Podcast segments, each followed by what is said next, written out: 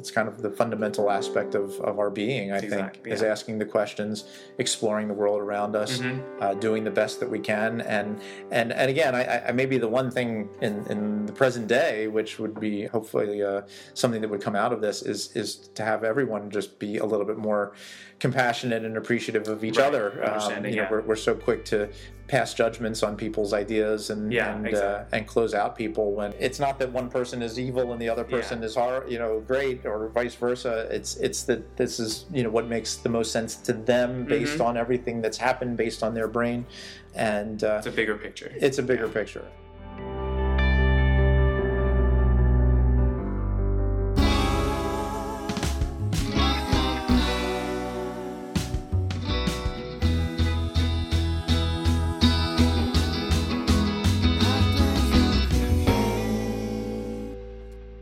Welcome back, listeners, to another podcast with Doctors Who Create.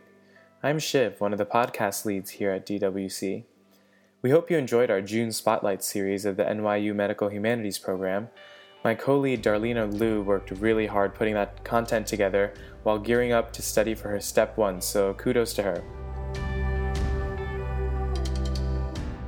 This week, we hear from a doc who is and has been doing some really interesting research in neurotheology, a field that studies the neuroscience of religious and spiritual beliefs. This director of integrative health at Jefferson University Hospital will tell us how he came to these interests, what they mean for his life and medical practice, and what they mean for humanity. Let's sit down with Dr. Andrew Newberg to hear what he has to say.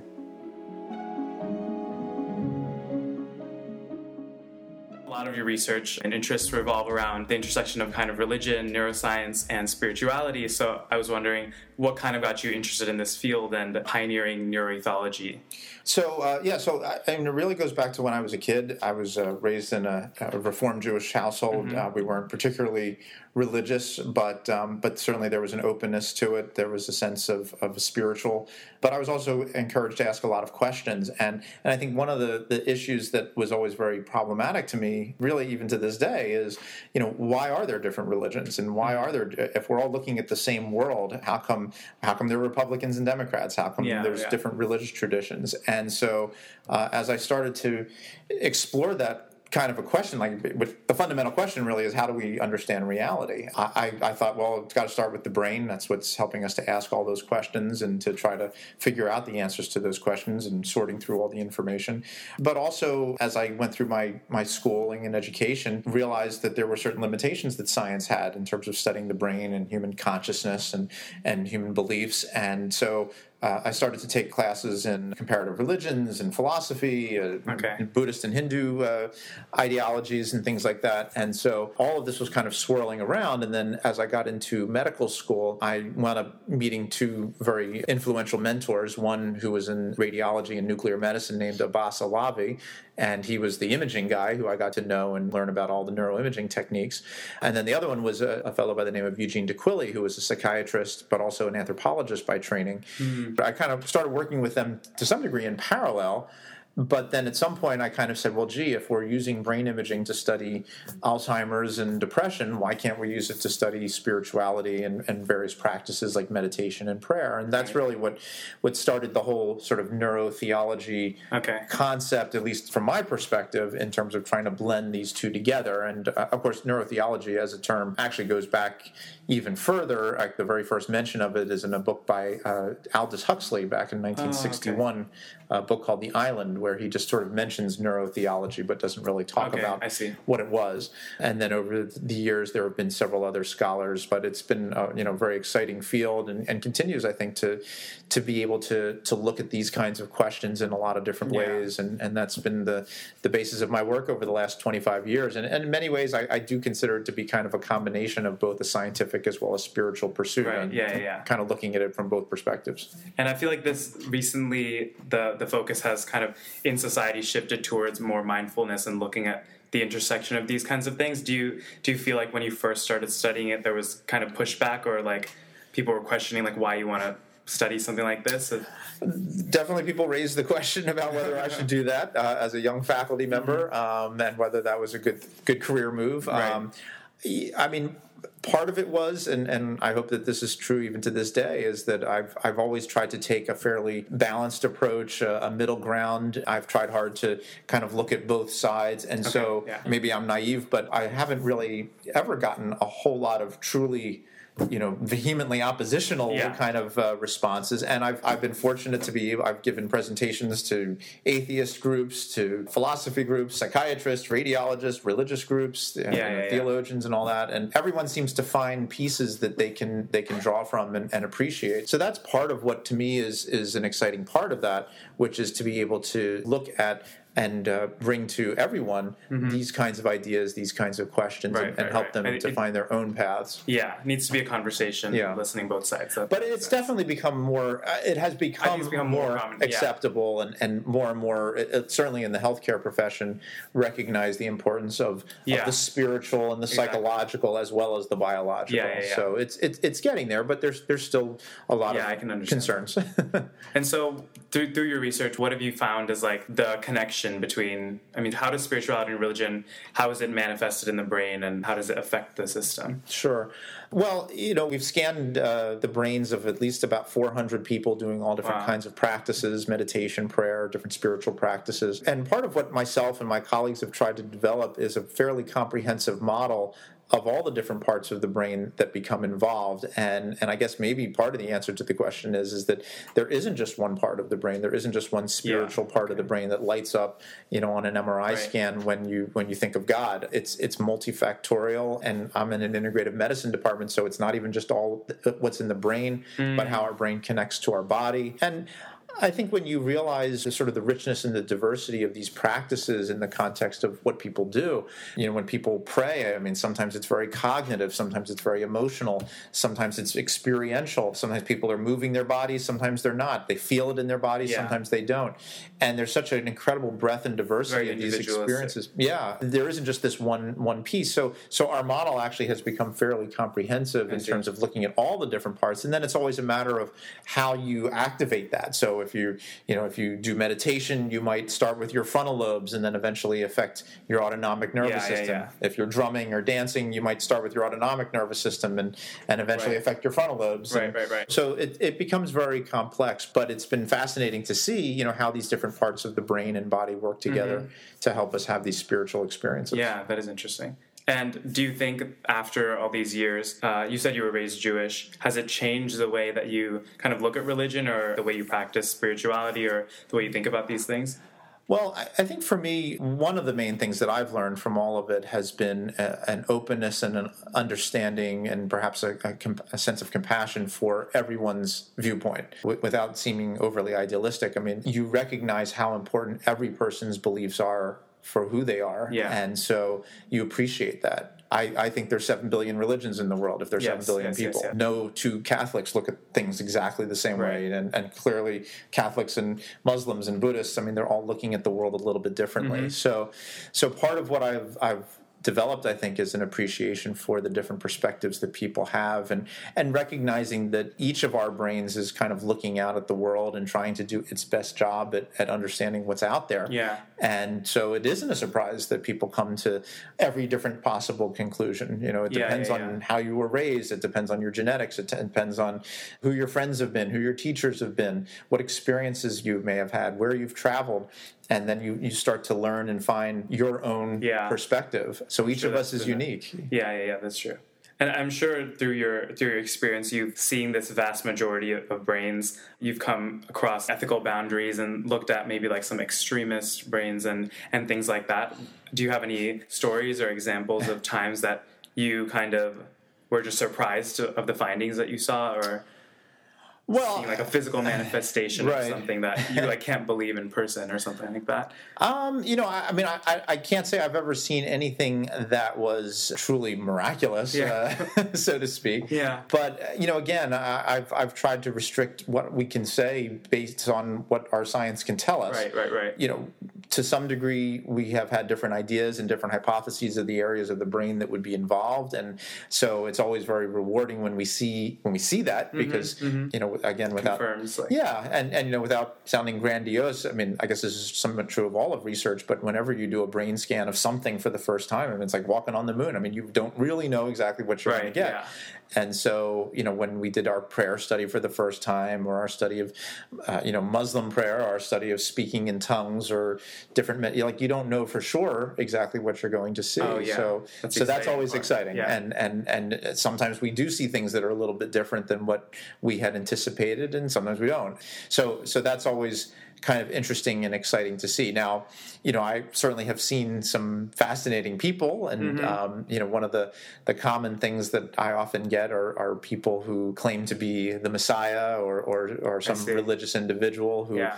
want us to you know me and my colleagues to try to prove that they have something or their Yeah. brain is so uniquely Sure, yeah. different and, and you know one of the other problems i guess ultimately is that that our brains our brain doesn't change all that much so a, a 10 or 15 percent change in our brain could be a very you know could wind up with a very dramatic Exactly. difference in how a person Yeah. is thinking or behaving uh, so so there's always that problem and as i often like to also remind people is that to some degree, the most incredible thing I could ever find would be if somebody had some incredible, you know, mystical experience, and we saw nothing changing in their brain, because then maybe we would have found something that was not biological, Yeah. that it really was a spiritual That's or non-material thing. And uh, you know, for me, neurotheology is open to all of those different possibilities. yeah. You know, it's Definitely. we can't just restrict To the how we physical think to the physical, yeah. right? And especially, you know, a billion Buddhists out there and Hindus, and and Yeah. you know, many of them look at the world completely differently, That's almost true, yeah. inverting the whole process that that consciousness is primary Mm-hmm. and uh, and our physical world is a manifestation of some fundamental consciousness. Uh, so, Do you know, think your view kind of changed to this perspective uh, over time, or do, Yeah. um, I, I think early on I realized that there was going to be that that important limitation. Yeah, So okay, I, okay. you know, to me, there's always kind of an ongoing evolution of ideas, and uh, and so Right. each time I learn something.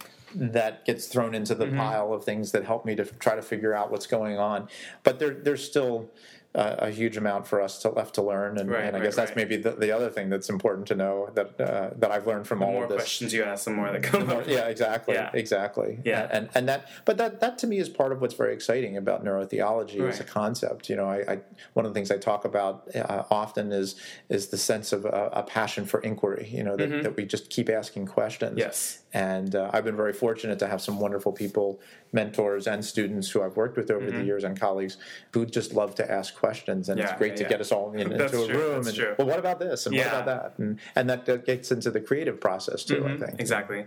And you mentioned that you've looked at some interesting brains, and I know in class you you mentioned the the patient or person who doesn't have any pain, Pain, tolerance yeah, mm-hmm. doesn't have those nerve endings. So Right. so what, what uh, kind of brains come to mind, or like salient patients that you were just like astounded to see? Yeah.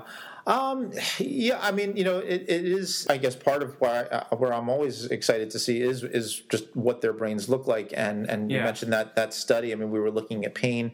One of the things that was somewhat interesting was that we had kind of a healthy person who, when he experienced pain, you know, lit up in the sensory areas of the brain. Mm-hmm. When the person with congenital insensitivity to pain, when we when we put his hand into the painful, uh, it was cold water or ice cold water Yeah. that um, he registered sensory activity because he, he feels that something's different. He just doesn't register pain. the pain, okay. But what was particularly fascinating, we also had uh, this uh, Shaolin monk who basically just had such control of, of his mind and his body that when we put his hand into the pain, uh, painful stimulus, he just there was nothing. I mean, there was it was Oh, wow. almost as if nothing was happening to him.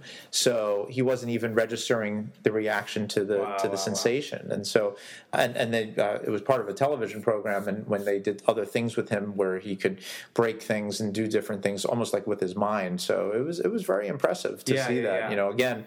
there's always sort of that more metaphysical question about so what So what know, is- is this yeah, real? And, and, and what does it what does it mean? And, and all that. So uh, but those are those are part of the questions too. You know Right, those right, are right. those are questions that should not be you know we don't shy away from them because even if science itself today can't answer them. Uh, and that's Yeah, yeah. um, I, I wrote a book called Principles of Neurotheology, and one of the points that I make in there is that you know we, we can work with what we have today, but there's a lot you know our science is only as good as it is today, Right. And we're going to get better brain scans and better ways of looking at things, and maybe we will be able to image the soul or image God or, Yeah, or, or yeah, you know yeah. assuming that they they exist um, With future technology and future technology. You know, just because we can't do it today doesn't mean that you know it doesn't exist. Right, it right, just means we can't look at it. Right, exactly. And I know uh, you, you mentioned your book that you wrote. Uh, you've also written a bunch of other books, including How God Changes the Brain. And so, are you working on any new material, or what's kind of the direction of your research and interests now? Um, well, we're definitely working on more. One of the projects that we're working on right now is going to be called Varieties of Spiritual Experience, and it's a modern uh, revisiting of the very famous book by William James called The Varieties of Religious Experience that was published about 100 years ago. Oh, wow. With you know current knowledge and, Okay. And the brain Yeah. scans and talking about what people's experiences are like and how it affects them in different Well, parts of did the that brain. one have any scientific basis? Oh yes, absolutely. Oh, okay. oh, which one? The original? or- the, the 100 years ago? well, yes, you know, it was Okay. based on psychology. was- okay, You know, and so you know, individual patients and reports. But that exactly. I mean, our, part of it too is that now we have a lot of data. We've run an online survey of a couple thousand people's spiritual experiences, Oh, wow, and, okay. and of course we have hundreds of brain scans from ours and, and other studies. Hmm. So, so there's a lot more that we can begin to look at and and try to figure out based on that. So, so we're starting to do that. I'm beginning to look at different traditions. Uh, I. I think ultimately neurotheology can be applied to you know every tradition um, Yes, yes, and look yes. at Judaism, Christianity, Islam, and so forth, Buddhism, Hindu, and and many others, and and try to understand sort of where the specifics of those traditions, the doctrines, the beliefs, the practices, how they fit in and tie in with different aspects of the brain's Mm-hmm. functions. So so there's that. And uh, one of the most recent studies we did was actually one that looked not just at brain activity levels, but looking at neurotransmitter systems, and that is a whole other yet another area of, Right, right, of right. work where we can begin to look at okay, you know, it's not just whether the frontal lobe lights up, but also what's happening at the level of, of serotonin and dopamine Great. Mm. and how that all fits together into the model. So, um, uh, and the model is really just you know kind of a, a, a framework upon which we can look at how these different traditions and practices interact with our brain. Yeah, yeah, yeah. But again, there's there's bigger philosophical questions for us to engage as well. Right. Do you think um, these interests in spirituality have at all reflected in your practice and the way? Do you still practice medicine?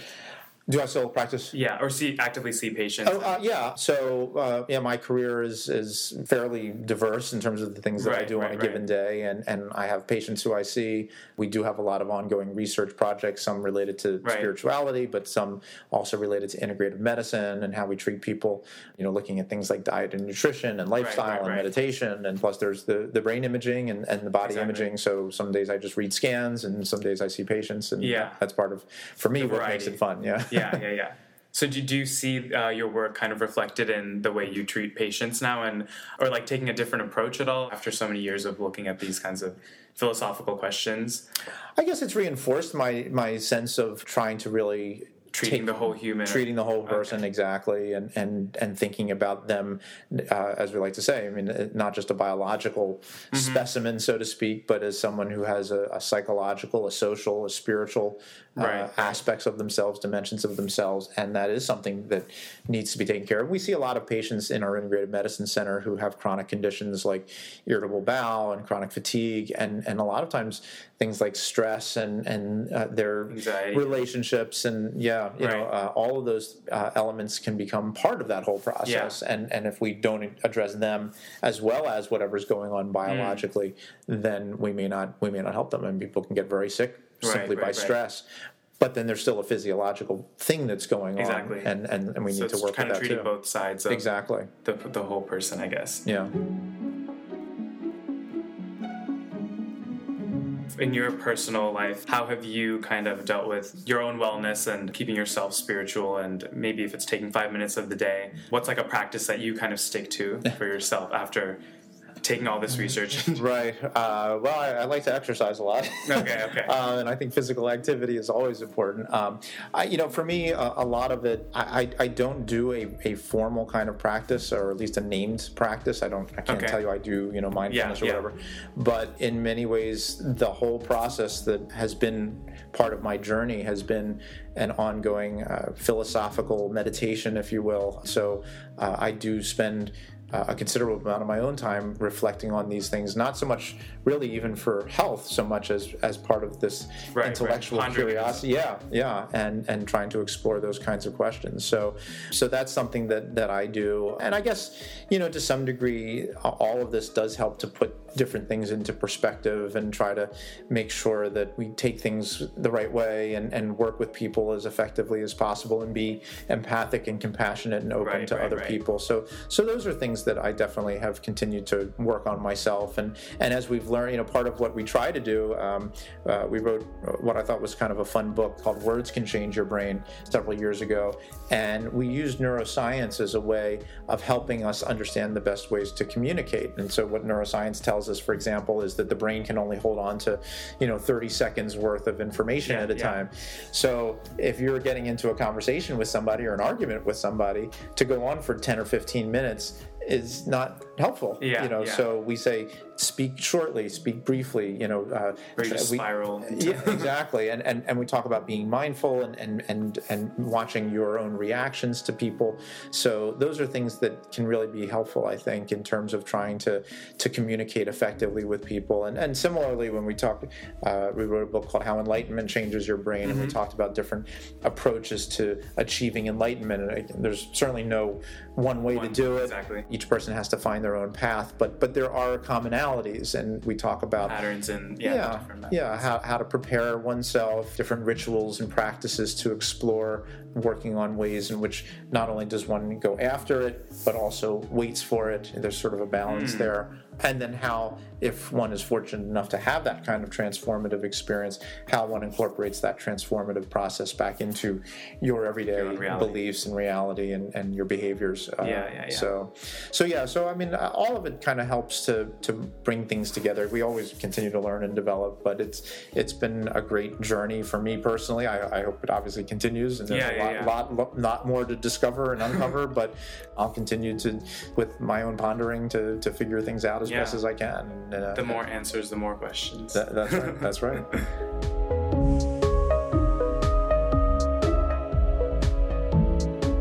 well, there you have it, listeners. An Enlightenment Manifesto brought to you by Doctors Who Create. Just kidding. But we do hope this conversation prods you and makes you think about the huge role religion and spirituality have in literally being able to change our body's chemistry and what role they have in understanding and treating our patients. Thank you to Dr. Newberg for agreeing to be interviewed for this podcast. Make sure you check out his many books on neurotheology if you haven't. Our podcasts at Doctors Who Create are led by Darlena Liu and me, Shiv Nadkarni. If you have any comments, questions, or feedback about today's episode or any of our past episodes, please tweet us at Doctors Create. Today's music was brought to you by the band Night Float and YouTube's audio library. And as I'm sure Dr. Newberg would advise, we wish you all a mindful and reflective rest of your day.